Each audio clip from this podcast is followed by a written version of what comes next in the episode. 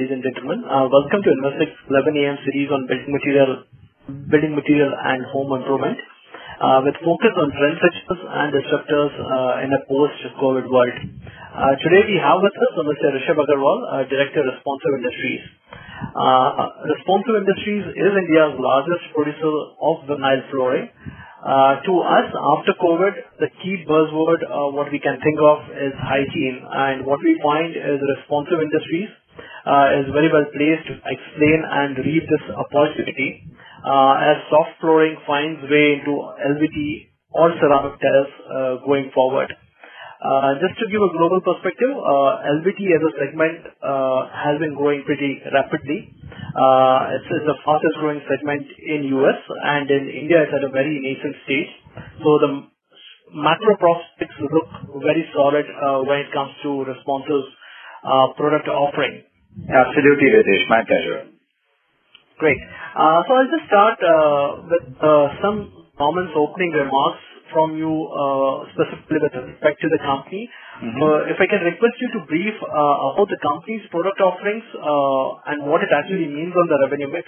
And if you can help with some details on your exports to domestic sales mix and B2B, B2C, that would be a good starting point.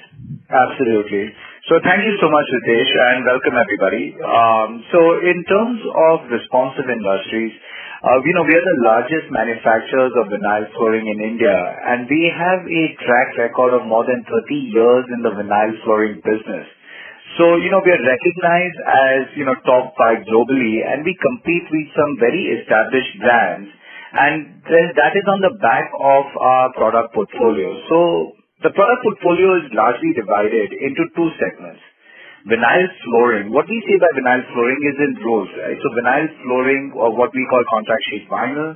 And the second category would be LVT slash SPC, which means luxury vinyl tile or stone plastic composite.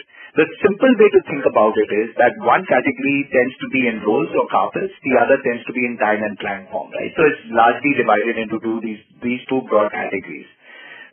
Even within the categories, if you consider vinyl flooring, we produce the entire gamut of different specifications under one roof, which is homogeneous, heterogeneous, sports flooring, safety, conductive, anti-static, acoustic, and a bunch of other specialty vinyl flooring as well.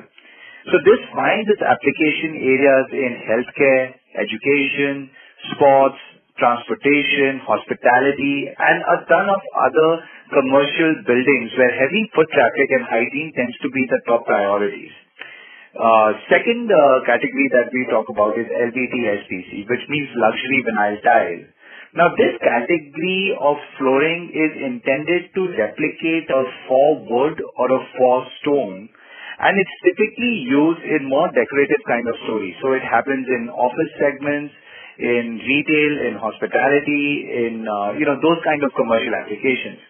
As well, given the value in terms of the performance vis-à-vis price and in terms of the decor and look and feel, there is large residential applications for LVT and SPC as well. If you look at it from a global perspective, there's large residential applications. Now, in terms of the revenue mix, uh, Responsive's revenue mix right now is about 50% exports, 50% domestic. I would say about 95% of the sale right now is towards vinyl flooring, about 5% LVT/SPC, because this is relatively something which we started uh, doing in a big way only in 2019. Uh, in terms of uh, you know, where the key you know, who our key customers are are typically on more on the B2B side, because we enjoy a lot of institutional relationships. So for example, on the transport sector, our relationships are strong with people like Tata Marcopolo, Eicher on the bus manufacturing, or it is Indian Railways on the intercity movement of trains and things like that. Like for example, 95% of railways, the flooring is uh, floored by Responsive. 80% of all bus manufacturers in India use Responsive. Um, institutional clients also extend to the healthcare sector. So when you talk about Apollo, Fortis, Wockhardt, or for that matter, government institutions like PWD, CPWD, SIC, all of them carry large specifications for homogeneous sheet vinyl and uh, Responsive's the preferred vendor because we are the only indigenous producer of the same.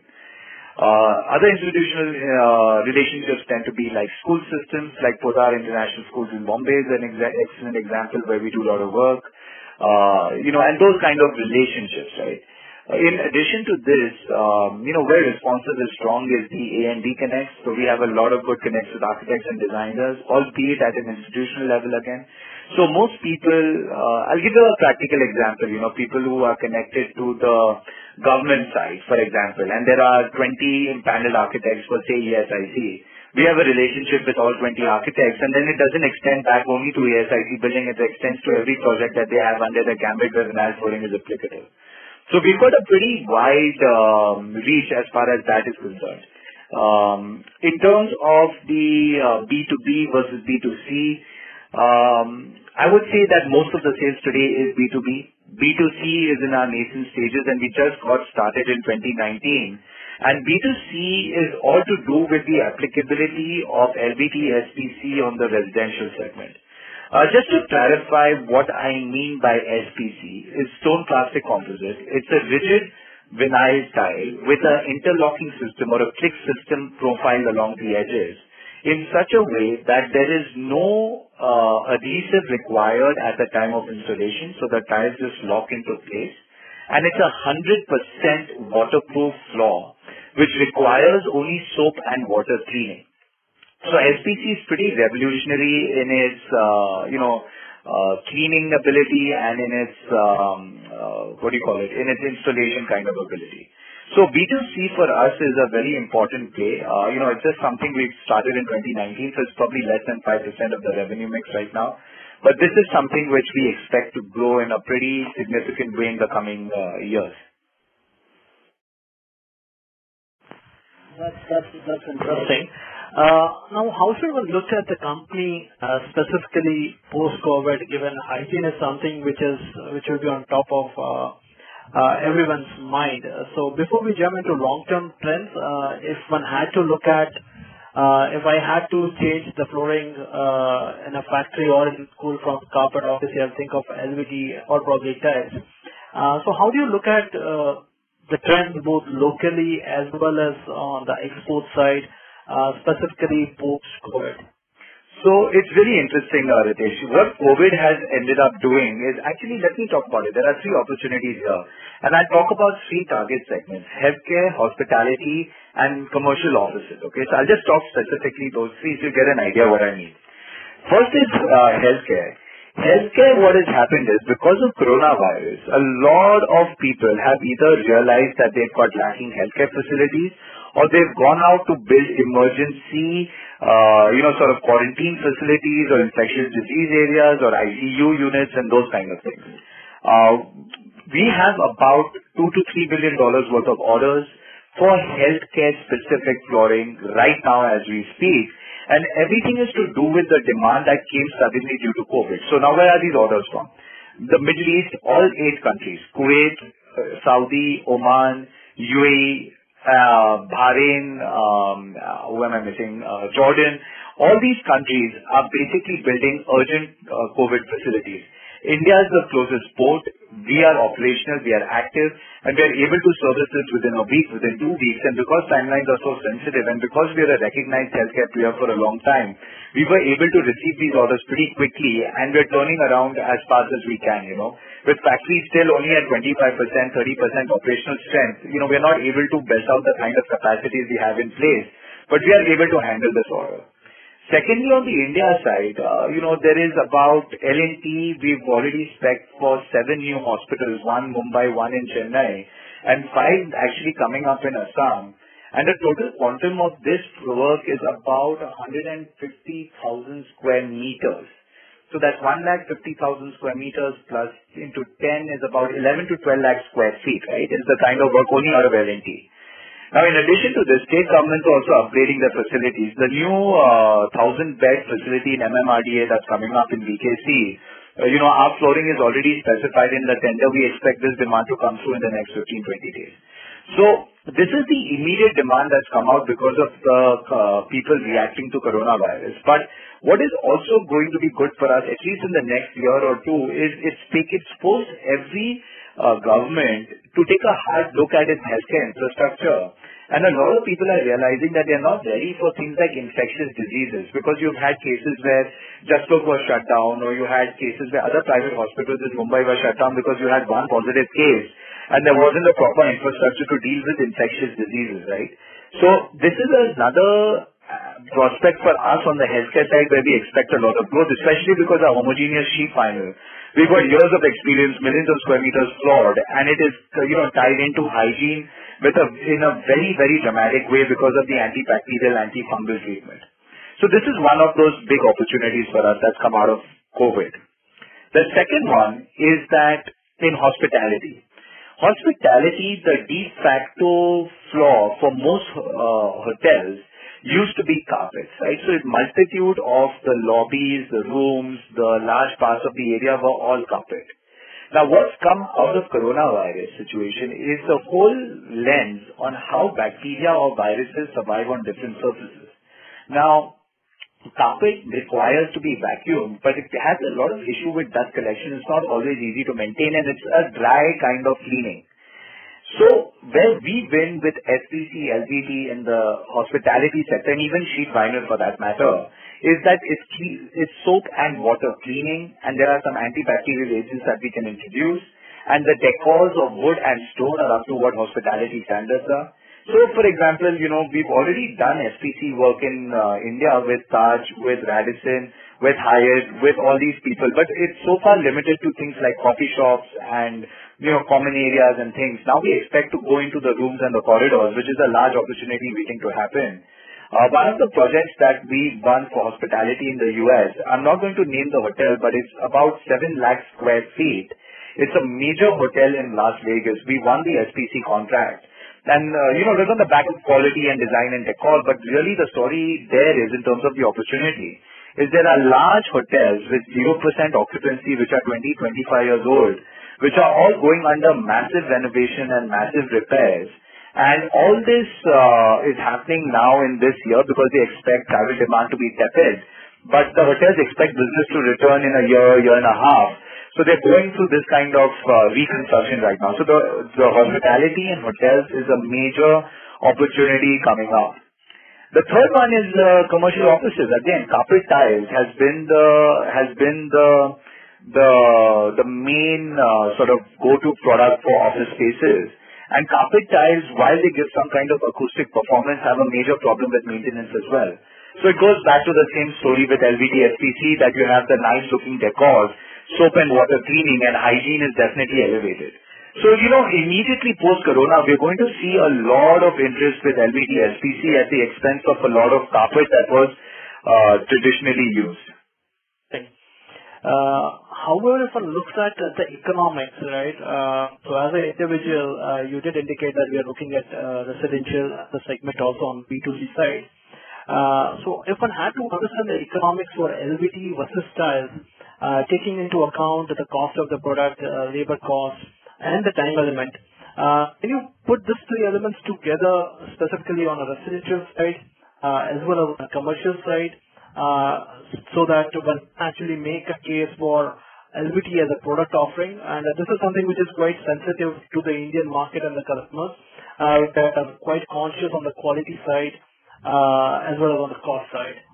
So great question, Ritesh. So this is a constant battle for us. So when we're talking about quality parameters on LVT, so first of all, you know, I want to draw a distinction here. There are two kinds of products which are available in the market. One is what we call luxury vinyl tile, which tends to be a flexible 2 millimeter, 3 millimeter kind of product, which requires adhesives to adhere to the floor. And second is the SPC, which is the interlocking click system kind of product, which is a floating floor and it doesn't require any kind of adhesives.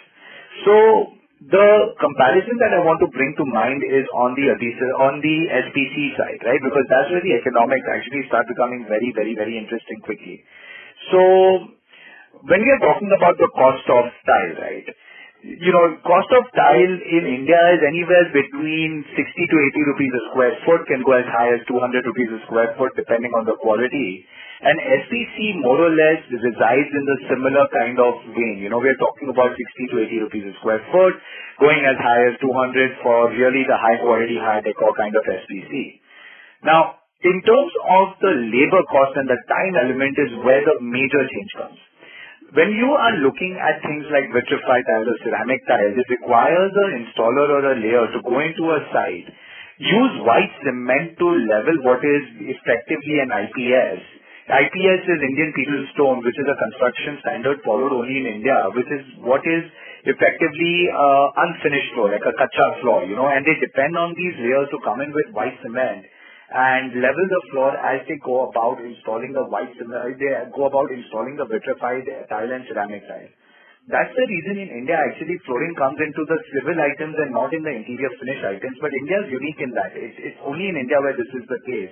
Because, you know, they will finish the floor, then cover it with something else, then do the entire contracting and then come out, uncover the floor and polish it in the end. But that's actually a very um, uniquely Indian way of doing things and often not correct. Uh, what happens in the case of uh, SPC where it starts making a lot of sense? As long as the floor is relatively flat, it means that the contractors at the initial level have flattened the floor. Whether they do it with white cement, IPS or screeds is irrelevant, whichever makes sense to the principal contractor.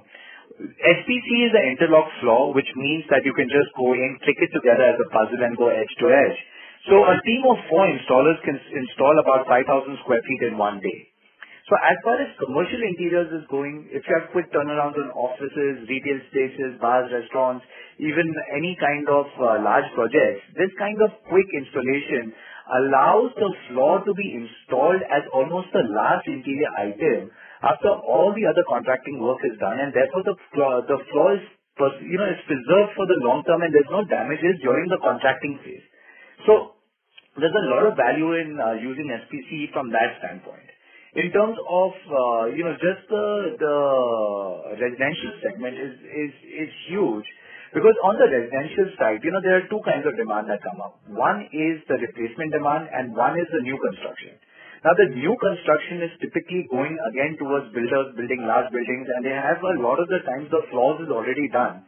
Uh, in that case, what happens is for the builders, giving four in the living room, bedroom is a big selling point, right? As opposed to giving tiles because it's one of those more luxury features that are coming in. And again, for builders, SPC makes sense because of the cost and time element. But when you're talking about residential demand on the replacement is where we get really interesting. SPC can be installed on top of any old surface. Old carpet, old tile, old stone, anything. Typically, in the U.S., for example, one of, one of my distributors does this as a standard practice. He offers families a dinner and a movie on the house and offers to replace or in fact put on top of the old floor a new SPC in less than four hours. So, you know, 2,000 feet, 4,000 feet, 8,000 feet can be done in less than four hours because of this replacement story. A similar thing applies in India, right? Can you imagine a family goes out for four hours, five hours, they come home, their entire floor is upgraded with a 100% waterproof material with a 20-year warranty. There's a lot of value in that and without any kind of dust, dirt or displacement of the family because a lot of times people own one home or rent one home. If they want to upgrade it, they don't have anywhere else to go. So that's where, you know, SPC wins hands down in terms of the overall value proposition vis-a-vis ceramic tiles or vitrified tiles or any of the old kind of uh, flooring? Right. Uh, that's that's interesting. Uh, for LVT, you did indicate 60 to 200 rupees per square feet. Uh, was that uh, uh, variable correct? That is variable. So it all depends on the specs, the quality. So you know, you it, it's like that, right? I mean, in the flooring business, uh, you can really uh, have large variations in price. Depends on what it is, right? Right. How much would it be the same range for, say, SPC product offering? So the LVT, SPC, we use it interchangeably. So eh, I would say LVT slash SPC is between 60 to 200 effectively. Right. Uh, but if I look at something like that, uh, if I look at, uh, say, on a per square feet basis, tiles, they effectively do start from even 30, 35 rupees per square feet to LVT, SPC, wherein we start at, say, 60 rupees. Correct. Uh, India is quite a cost-conscious market, and uh, there is an element of labor as well. So if one had to look at the total cost, uh, say 30 rupees versus 60 rupees on the product cost, uh, how much will be the labor cost actually that one can save uh, over here, and how about the durability aspect? Uh, do we give certain warranty guarantee on the products that we have, I think that is something which will uh, matter more to most of the Indians, be it on the commercial or on the residential side. So let me answer the warranty part. We give 20-year residential warranties, 10-year commercial warranties on any heavy foot traffic areas. So we warrant the product against any kind of loss of color, any kind of uh, visual defects, and any kind of uh, you know aspects where the floor is uh, you know sort of deteriorating over time more so than what is described, right? The second thing is in terms of the labor cost. Look, it costs about 8 to 10 rupees a square foot in terms of labor to install an LVT SPC, which is virtually nothing because they don't need any fixing materials. We compare that to and uh, vitrified tile. I mean, just the cement work itself will cost 25 rupees a square foot. Labor will take at least 15, 20 rupees a square foot. But typically what ends up happening is this, this, this cost is masked into the construction cost and it's masked inside the civil cost. So that's the reason it doesn't get highlighted. But if you're looking at it from a family's perspective, who needs to refloor 3,000 square foot of their own home or 2,000 square foot of their own home, then they need to pay for all these expenses. So if you do that cost comparison, SPC comes up, uh, you know, cheaper overall, right? And again, it depends which quality SPC you buy, but if you do apples to apples, lowest to lowest, SPC will be still cheaper than doing the entire labor contracting. And if you start valuing time into the place, Replacing 2,000 square foot of uh, vitrified tile in the home may take up to a month. But doing this with SPC takes about six hours, right? So there's, you know, running in six, four hours, right? So that value is, is enormous from that perspective. That's, that's uh, quite interesting. And you made a very interesting point specifically on flooring. Uh, under the Indian concept, it's still under civil, it is still not under home improvement. I think uh, that's that's a very very important point. Incrementally, how do you see the other product offerings in the market as compared to SPC, LVT? Uh, from a competitive intensity point of view, I think Welspun had some recent offerings mm-hmm. Uh, on the wood side as well. Any specific color on how uh, LVT SPC is positioned against their product offering, or is it more or less the same? How should one look at it? So actually, you really did well by mentioning Welspun. So Welspun, just if we can analyze for 30 seconds, Welspun actually comes from a background of manufacturing yarn. So they used to manu- or they still do, they manufacture something called BCF, which is a critical raw material input for large parts of the carpet industry, right? So they, they supply to a lot of carpet manufacturers in the country, especially in the north, uh, you know, who do all these different uh, handmade carpets, non-woven carpets, all those kind of things. And what uh, Welspun decided to do uh, recently is forward integrate and uh, actually build a carpet factory for themselves. Now, when they built the carpet factory, carpets has two main application areas, right? Hospitality and office segment. This is the main uh, application areas for uh, carpets. And then if you look at that B2C kind of segment where you have those home rollout carpets and things like that, right? And these are the three segments. Now, when Welspun built the carpet factory, they were looking to forward integrate from their raw materials to a finished product which they understood. But when their sales team started doing wider market analysis, they understood the point that LVT SPC is a hugely disruptive force and carpets may actually tend to start getting, um, you know, uh, uh, relegated pretty soon. So, you know, they're, they're a clever company, you know, so they decided to get into the LVT SPC business. If you can't beat them, join them kind of story, right? So they started to get into the LVT SPC story. Actually, not in LVT so much. They don't have any dryback offering, only SPC. Now, Welspun's a new entrant in this business. I mean, Responsive has got 30 plus years of manufacturing experience on vinyl. And polymer processing and carpet processing are entirely two different uh, ball games, right? So, you know, what it does for us actually is that we welcome this kind of competition, right? What happens is that if Responsive alone in the market as a branded player going out and talking to every A&D that SPC is this wonderful new product that's set to replace laminates and woods and tile and everything and you must concentrate and use this. Um, you know, the, the gestation period or the time to incorporate this goes a little bit longer. But if you have a brand like Welspun going out there and making that argument in the same way, it's not actually a bad thing because it expands the market category overall, right? So the architects then start becoming more malleable to using the product. And then it starts become a questioning of whether I use responsive or Welspun, where we think that we can win on merit every single time, right?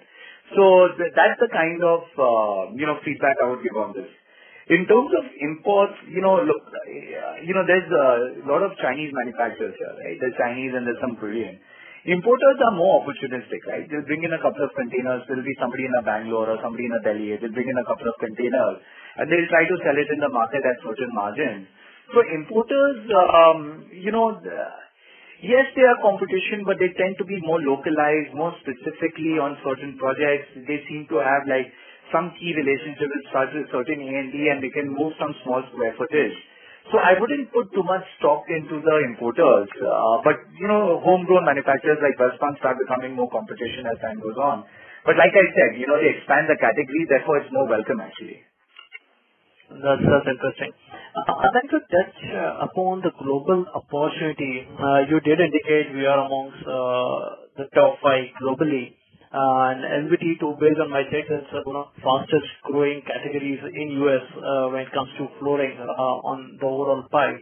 Uh, how do you make exports as an opportunity, and what is the specific moat that Responsive does enjoy as compared to its peers, catering to global markets? So this is a great point that you make. See, vinyl flooring. I'll give you a little bit of numbers, right? LVT is about a $25 billion-$28 billion global opportunity, depending which research report you read. 40% of the global demand is centered in the U.S., of which I would say it's split about 50/50, right? Uh, 50 is residential, 50 is commercial within the United States. Now, most of the supply chain for LVT, SPC in the U.S. points back towards China, where 90%-95% of that global supply chain is going in from China to the U.S., and they capture large parts of the opportunity. Now, companies like me, the way we fit into the global supply chain is this way: commercial sheet vinyl, which is homogeneous, uh, sports flooring, safety flooring, all of these, is a much harder product to produce from a technical standpoint. And we've been in this business almost 30 years. So Responsive's brand reputation and brand image at a global level is well recognized. So the way we stack up is against companies like Armstrong, which is a 150-year history in the U.S., Polyflor, uh, again, many years Forbo Tarkett. You know, these are the... And Gerflor. I mean, I would say these are the top five names in the sheet vinyl category, and Responsive is right up there among them. And we compete with them actually for most projects everywhere in the world, right? So Responsive is one of those manufacturers who's up there quite a lot. Now, in terms of what's happening from a global opportunity standpoint, is that, if you talk about the residential segment to start with, it is uh, done mostly through DIY, right? Do-it-yourself kind of chain stores. People like Home Depot, Lowe's, Menards, Floor & Decor in the U.S., or you've got, uh, you know, DIY, European DIY chains like Bricorama and those kind of guys, right? Now, in terms of the response to this, is that there is a large push in the last month or so for non-China alternatives. I wouldn't say that it's an anti-China push, what I would rather say is that, you know, global supply chains are looking to diversify their dependence on a single country. And given Responsive's manufacturing ability, our reputation, and our overall experience in vinyl flooring, we're getting the look very quickly with all of these guys. So as we speak, we are engaging with a lot of the top DIY guys who I named on the call, and it's large opportunities waiting to happen. You know, everything's a little slow because of the shutdown, but uh, we expect the next six months to sort itself out, and 2021 is looking as like a good year, right? So if you talk about January 2021 onwards, I'm putting into some robust DIY kind of uh, solutions. On the second part of it, on the commercial side of the business, a lot of the work is done through commercial distributors and commercial dealers. And all of them understand right now that too much exposure to China is a bad thing. And very frankly, Responsive's got a great reputation in the commercial business because of our B2B kind of, know, Uh, outreach, which I explained at the top of the call. So a lot of these commercial distributors are approaching to us for stock programs and things like that, you know. So the U.S. is a significant, significant opportunity, but I wouldn't limit it only to the U.S. because it's the largest consumer single country. Uh, you know, we all focus there, but the same opportunities are manifesting itself through our entire distribution network, right? Like, you know, even places like South Africa or even places like, uh, Uh, Singapore, for that matter, or Australia, you know, all of them are starting to look for non-China alternatives, and, you know, Responsive's name is coming up on the radar as the principal go-to company. That's interesting. Uh, Is there any element of tariffs, uh, which are being imposed under China or investigations, uh, on duties which are ongoing, uh, wherein there can be a potential backlash against China, and it can actually speed up things, for us when it comes to, exports? It's already happened, actually. So it's already happened.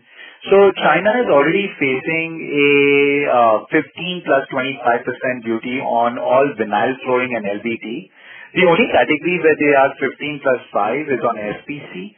And the reason for that is because, uh, you know, there was some uh, U.S. majors who had supply chain to China who went back to the government and got that tariff rescinded.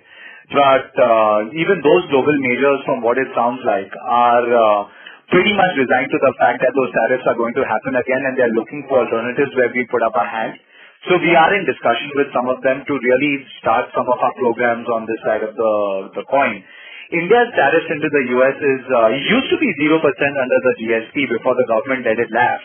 But even now, it's only 5.3%. So there is a strong differential in just terms of the custom duties. But more so than that, you know, where we will win, you know, is not going to be on tariff differentials. Where we are going to win in this entire business is because of the reliability of Responsive as an exporter, our technical expertise, our capacities, and our ability to deal with such large clients on the export side. We've got a long experience with this, and we are confident that once the customer comes to us, we'll be able to build robust programs which last over the years, right? So then, even if the tariffs change and deltas in pricing emerge from different uh, global supply chains, given the positivity of the experience, we'll retain the customers over a long term, right? So right now, the conditions are such that we are able to onboard and attract the customers, but we expect to keep the relationships on a long-term basis. That's interesting. Uh, in the opening remarks, you did indicate that B2B is near 95% of our sales. Right. Now, one has to look at margins and working capital for B2B and B2C, uh, how do you uh, put these two variables, like say for B2B and B2C, Uh, working capital and margins? So let me put it in uh, perspective, right? B2B tends to be large contracts, and B2C tend to be small sales, right? Now, as far as B2B is concerned, we don't need a very large marketing or sales expense simply because we've got the relationships already, and our team is able to take the product lines to customers we pay, you know, have relationships with, and we are getting ourselves specified uh, pretty quickly on the B2B side. Um, it's competitive on price, so the margins, you know, look as as per that. So I would say B2B margins look anywhere between, uh, if you're looking at it from a, you know, gross level, about 35%, right? Now, in the B2C side, you know, there is, um, uh, it's a, you know, it's an interesting way to go to market, right? We have to use all the tiers. Uh, we are talking about retail presence. We are talking about design showrooms. We are talking about the digital presence, as well as some kind of promotional and marketing activities. Now, for Responsive, this is relatively new, and this is something getting our hands dirty with. So the way we are going is we're going organically. We are going a little bit slow. So what we are doing is starting with some design centers in Bangalore, Bombay, Delhi, uh, where we can attract customers in, get them to see. But the idea there is not to open uh, retail showrooms, but rather to open design centers where we actually cater the experience towards A&D because the specification on flooring is what's going to drive sales at the end of the day. In addition to that, we want to explore a COCO, which is company-owned, company-operated stores, and a FOFO, franchise-owned, franchise-operated stores model, which we are going to implement sometime in 2021 on the back of some success on design centers. And what we are doing to attract that B2C customer is going out into the different design forums, the different home improvement forums, and putting the word out there for basically the category, right? We're talking about SPC more than Responsive, and we are trying to sort of point customers towards what is possible, what are the ways to think about it. I mean, one of the great success stories in India is D Decor, right? D Decor is uh, built a brand around home improvement, whether it is rugs or blinds or whatever it is. And, uh, you know, they've been able to take a space which was relatively not well branded, become a consolidator, aggregator, and brand it themselves extremely well, right? So this is a success story that we understand, uh, you know, we can create with the SPC category around, uh, you know, around the residential. So in terms of the working capital, I would say that, um, you know, on this uh, residential side is something we are looking to sort of do from internal approvals. So we don't expect the working capital cycles to go up too much because it's going to be something which is sort of cash and carry kind of sales because there's no, uh, you know, sort of credit given down that sector, even to the distribution or even down to the dealer level. Yes, the institutional, uh, you know, carries a 30 to 60-day kind of credit that we need to give to institutional customers. And as far as exports is concerned, you know, if you look at my working capital requirements, it's going to narrow as we go forward because our, you know, our uh, LVT SPC exports is going to go up more and more, and there are narrower cash cycles as far as that's concerned. You know, previously, our exports was more centered on healthcare or transport or sports, where the gestation period on large uh, building contracts was uh, you know, you're doing through commercial distributors. Gestation periods are longer before the buildings are made. Therefore, the credit cycles were longer. So going forward, we actually expect the working capital to contract rather. You know? That's quite interesting. Coming to financials, broadly, what is your philosophy here? Like using top-line growth or be very cautious on return ratios and working capital? Uh so if one had to understand your philosophy to operate the company with a three to five-year view, uh uh how would that how would you put the priority order when it comes to financial variables? So this is a great question, Ritesh, and it's a trick question, right? So you know, most companies are going to grapple with this on uh, you know on a strategic level often. My philosophy is quite clear that we need to generate value in what we do. Uh, you know, different companies different generate value differently, right? People sometimes generate value through service, sometimes through quality, sometimes through the brand. As a manufacturing business, we have been very good in the past to generate great product, but we didn't do very much justice to ourselves to sell it at a large margin because we built too much pressure on top-line sales, right? So we built up too much pressure on top-line sales. That required us to build a vast distribution network. They understood our pressure, and they were able to transfer the value to themselves and leave us with the scraps, even though we are the the principals in the whole story, right? I mean, we've experienced that in the past. What we are doing now going forward is making sure that we capture the value chain, therefore we capture the customer.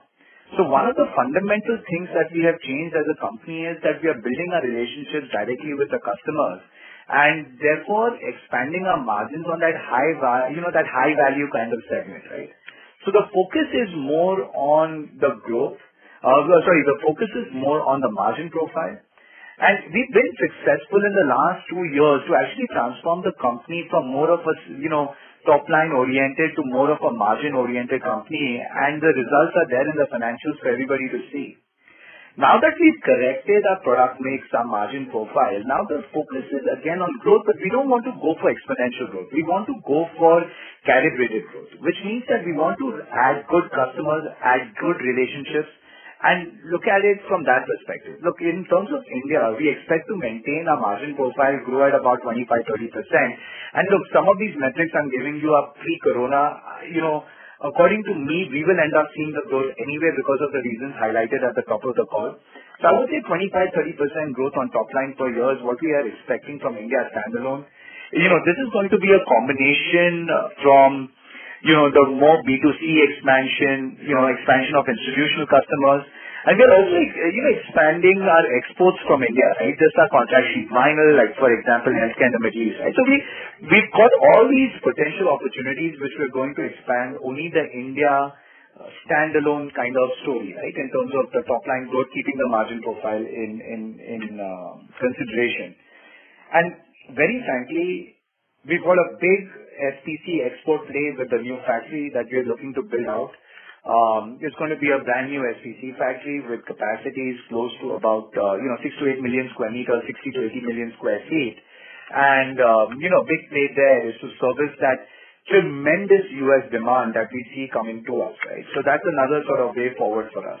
So overall, if you talk to me in terms of philosophy, we have transformed ourselves from top line to more of uh, margin-oriented. And you know very frankly, we are zero debt today, which means that you know the pressure on the company for cash cycle is less than what it was even five years ago. So we are being very calibrated in our uh, in our uh, approach. And the idea there is good customers, good profile, and a good story around our products, which will eventually translate into a valuable brand. Uh, that's encouraging. You did indicate uh, in the prior question as well, focusing on products which have a narrower working capital cycle. Are there any legacy businesses which have elongated working capital? And how do you see, basically, would you want to taper those businesses down over the longer term, say three years, five years, and which essentially will help on your working capital as well as return ratios? Legacy business was actually the legacy business which we wound down was a low margin vinyl flooring, which was actually a cash and carry kind of business, but the margin profiles on that was anything between 1 to 4%, right? So it was narrow margins, but large cash and carry and large turnover, right? That business is a part of it which we wound down. Now, when we take that cash cycle out of the revenue spectrum, it exposes the part of the business which was generating higher margins but had longer working capital. So that's the reason you see that on the balance sheet, that the working capitals are more or less similar, even though the top line has come down, because, you know, it, it, it, you know, that same part of that business which we used to do before used to attract the working capital, which continues even today. Now, the way to reduce the working capital is actually to just make that product mix a little bit more diverse. So we are going to be ramping up SPC, LVT exports, which is going to actually, it's more of a cash and carry and LC back model, which is going to help us shorten the working capital and also on the healthcare business and the transport business. Now, the relationships are such with customers where we can also start demanding LC payments and payments in a shorter cycle and things like that. So the answer is twofold, right? From the legacy business, we are able to, because of our reputation and relationship, shorten the cycle organically. And the second part of it is that because of the new product mix being introduced, we will, Uh, the diversity of the product mix will overall shorten the working capital on the export side. As far as India is concerned, um, you know, we don't have too large, you know, the institutional customers, 30 to 60 days, people like Tata and uh, Godrej Interio and, uh, you know, Indian Railways are customers where we have these credits to grade A companies where we expect payments to come through. And um, most of the other businesses cash and carry, right? So working capital for us is something we expect to narrow next six, nine months pretty comfortably, actually. I mean, we are on track for that. That's encouraging. Uh, just last question before we have a couple of uh, questions uh, from investors. Uh you did indicate a potential new capacity of 6 to 8 million sq ft. Mm-hmm. Would it be possible for you to highlight what is the current capacity utilization level? And importantly, what can be a full-blown out revenue scenario with a margin profile, say, three years forward or five years forward outlook, as you would like to put it? Okay. So let me first explain the capacity that we have in India. In India, broadly speaking, we've got about 25 to 30 million square meters. I'd rather speak in square meters if that's comfortable for everybody, and you can translate back down to square feet later, right? So 25 to 30 million square meters is my capacity out of India right now. But of this capacity, I would say that about 90% of this capacity is towards contract sheet vinyl. So again, contract sheet vinyl is healthcare, sports, transport, anti-static, conductive, all those different categories I spoke about. And 10% of this capacity is for LVT and SPC. Now, if you do the broad-based math, that leaves me with only 2 to 3 million square meters of LVT SPC capacity. Now, given that fact that this is nascent business and we just started out, you know, it's enough to service whatever my export demand is and whatever my local demand is.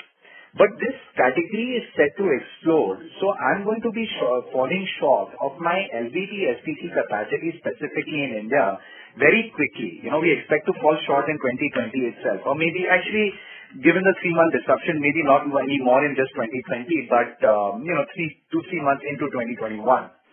Now, when we're talking about the gestation period of building a factory, it's about one year from now, right? And that 6 to 8 million square meters is something that we need to build looking at the export potential of SPC, LVT in place.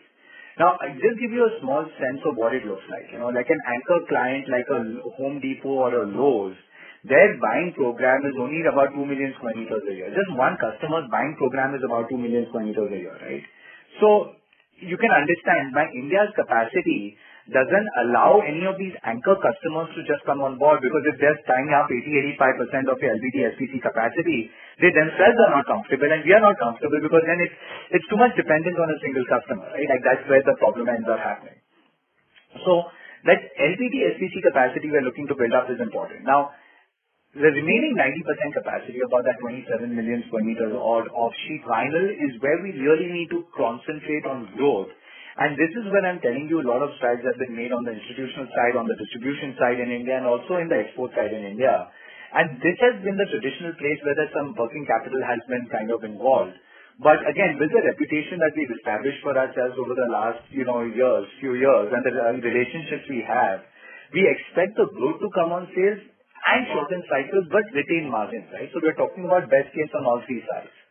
So this is where the real challenge is from the India unit perspective. Capacity utilization in India is about 35% on contract sheet vinyl, right?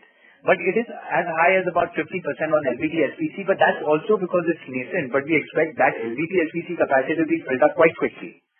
So that's explaining the capacity overall. Now, in terms of the um, the CapEx that what I'm talking about is, you know, 6 to 8 million square meters. We're talking about about a $30 million CapEx, three times asset turn. So we're talking about $90 million in sales. And we're talking at least uh, a 35% gross level, 25% at the EBITDA level. And we are expecting the payback on this pretty quickly. It's a two to three-year payback because we expect the demand to actually, uh, know, go dramatic, you know, to take off dramatically.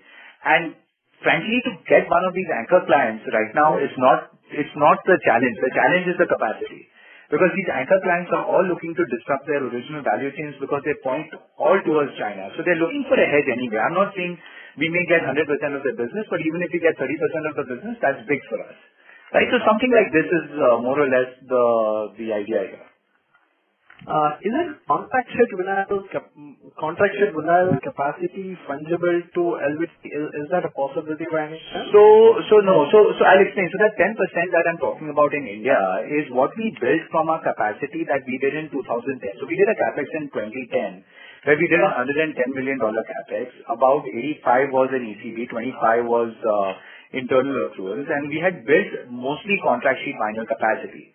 In 2018, what we did is we tinkered with some of the lines, and we uh, created LVT SPC capacity in 2018, 2019. So that wasn't a CapEx, but that was an, uh, you know, that was just repurposing the lines to produce a new product. Now, while it got the job done and while we're able to produce high-quality product out from doing this, it's not the most efficient way to produce it. I mean, in terms of the cost, it's not the most efficient. However, what it allowed us to do was deploy capacity, allow us to get our hands dirty, create a category, uh, start, you know, selling it. So we've got already like a million square meter plus sold of SPC LVT. So we've already started selling it. So we've got a very good idea now of, um, you know, of the product, of the value chain, of the customers, what they ask, all those kinds of things. So it's already come time for us to build that new capacity for SPC. And the reason we don't want to adapt more of the contract sheet vinyl uh, capacity is because there is efficient ways to produce it, far more efficient ways to produce it. And if we are going to scale production in a big way, we need to use those efficient ways and not try to tinker with open uh, open capacity that we have right now. Sir, I just wanted to ask more on the SPC LVT um, versus other conventional flooring as mm-hmm. it is looked uh, as the next disruptive flooring trend, right? So uh, do you think uh, in India, educating customer and architects, etc., is required? And if that is the case, then what is industry as a whole? And of course, you as a player in that doing? Very good question. Traditionally, when you look at flooring options in India, right, people think about laminate flooring, hardwood flooring, uh, engineered wood, carpet, carpet tiles, vitrified tiles, ceramic tiles, stone, granite, marble, right? These are traditionally things that come to mind. And mind you, we've got large uh, industry for this already in place in India. Now, the reason the architects are looking at LVT and SPC more and more is because of the growing global trend, right? So architects and interior designers are exposed globally, and they they like to bring some of these global trends to India, and that's where the forefront is. To answer your question, A&D in India is very tier, right? You've got the institutional clients in uh, tier one city who actually institutional A&D in tier one cities who have a seriously worldview. And for them to introduce these concepts is actually not that difficult because they're already ready to move to the next thing. Then you've got the large glut of what I would call residential architects and like small project kind of architects where the real education is required, right? And the third one is, you know, when you move it out to the tier two, three, four cities and, you know, mimic both these kind of categories. So there is a huge potential and opportunity to educate the architects, and interior designers on this. And, you know, given the kind of uh, value that we expect to create, it's a huge category waiting to happen. So if you ask today, you know, if you go to an architect in, say, Nagpur and say, "Laminate flooring lagana hai, milega," they'll get it, right? Like it's available there right now. you tell him SPC lagana hai, he may not, he may or may not know, what we are talking about. And that's where the challenges and the opportunity is, on both sides. Correct. Uh, so, um, so on, on, on that, uh, so what, kind of pushback you generally get on SPC LVT from uh, versus the conventional flooring from the market? Actually, you know what ends up happening is when we go in as manufacturers and we talk about our profile and we talk about the applications and we talk about the different places you can use it, you know, first thing that's asked is, you know, what are your project references? Now, thankfully in India, we built up quite a great, uh, you know, case, quite a few good case studies, a lot around institutional, but around commercial interiors as well. So now we're able to present these case studies to A&D, which gives them a lot of comfort. And the second thing is that they hear it out from responsive. And they say aapko chhod ke aur koi kyun nahi? You know, that's the point I made about Welspun. And the fact that we welcome another major brand into this business because okay, you can't win every square foot there is.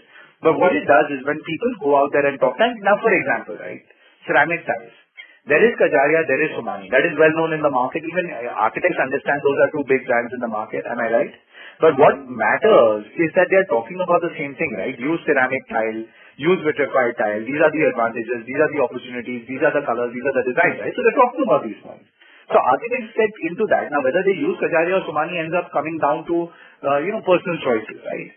So that's the way I think about SPC. It needs, uh, you know, category enlargement. It needs more people talking about it. It needs us to, uh, you know, go out with the A&D in a much bigger way. And that B2C play that we are talking about is very much tied into the A&D community, right? So instead of trying to attract that housewife to upgrade the floor, we need the residential architect who talks to the housewife to tell her to upgrade the floor using SPC, right? You understand the difference in conversation what I'm saying?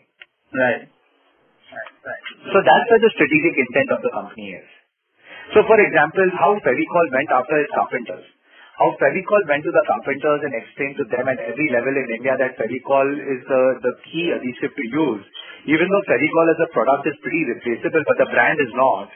The same idea is what we are doing around SPC in India is we go down to the A&D at every level and equate SPC to responsive and have those A&D guys go out to those, because you know, think about the opportunity, right? Like for a residential architect to upgrade somebody's floor, is is not different. You know, especially in refurbishment opportunities, right? Upgrading the floor is a big pain point. If we give them a good solution, this is something which can be a robust market for them also, you know. Hmm. Got it. So, um, so in that case, if, if for example, if someone has to understand a case study in terms of a country who has uh, has done good in SPC LVT, for example, the uh, US, um, then what kind of market structure is there in the U.S., like, for example, market share versus the conventional flooring, and how has it changed in the last 10 years? Great question. So in the U.S., of all flooring surfaces sold, vinyl is 25%, right? And growing, by the way. And actually, this metric is true for all uh, sort of uh, globalized economies, right? You look at a Sweden or a Norway or a France or a UK or a Singapore or an Australia, like, you know, you widely look at any of these developed economies, 25% is vinyl as a category. Now, this is growing. Now, within the vinyl category also, in the US specifically, 50% is on the residential side, 50% is on the commercial side. Now, of the residential side, a large part of the residential is through these DIY stores, what we were talking about, right? Your Home Depot, your Lowe's, or your Menards, or your Floor & Decor, and all these guys. And I would say there's some part of it through independent retailers and things like that, right?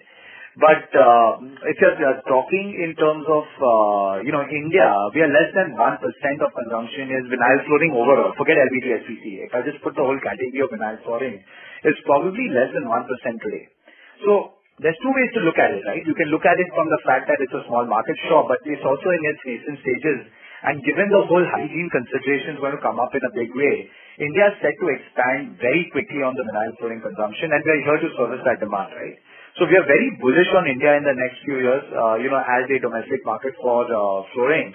But um, you can see from the global trends for uh, developed economies, the vinyl is becoming more and more of an important, and especially since we make products like SPC, right? I mean, you're talking about five millimeter, uh, you're talking about five to eight millimeter thick, with stone and wood decors, with embosses that feel and look like real wood.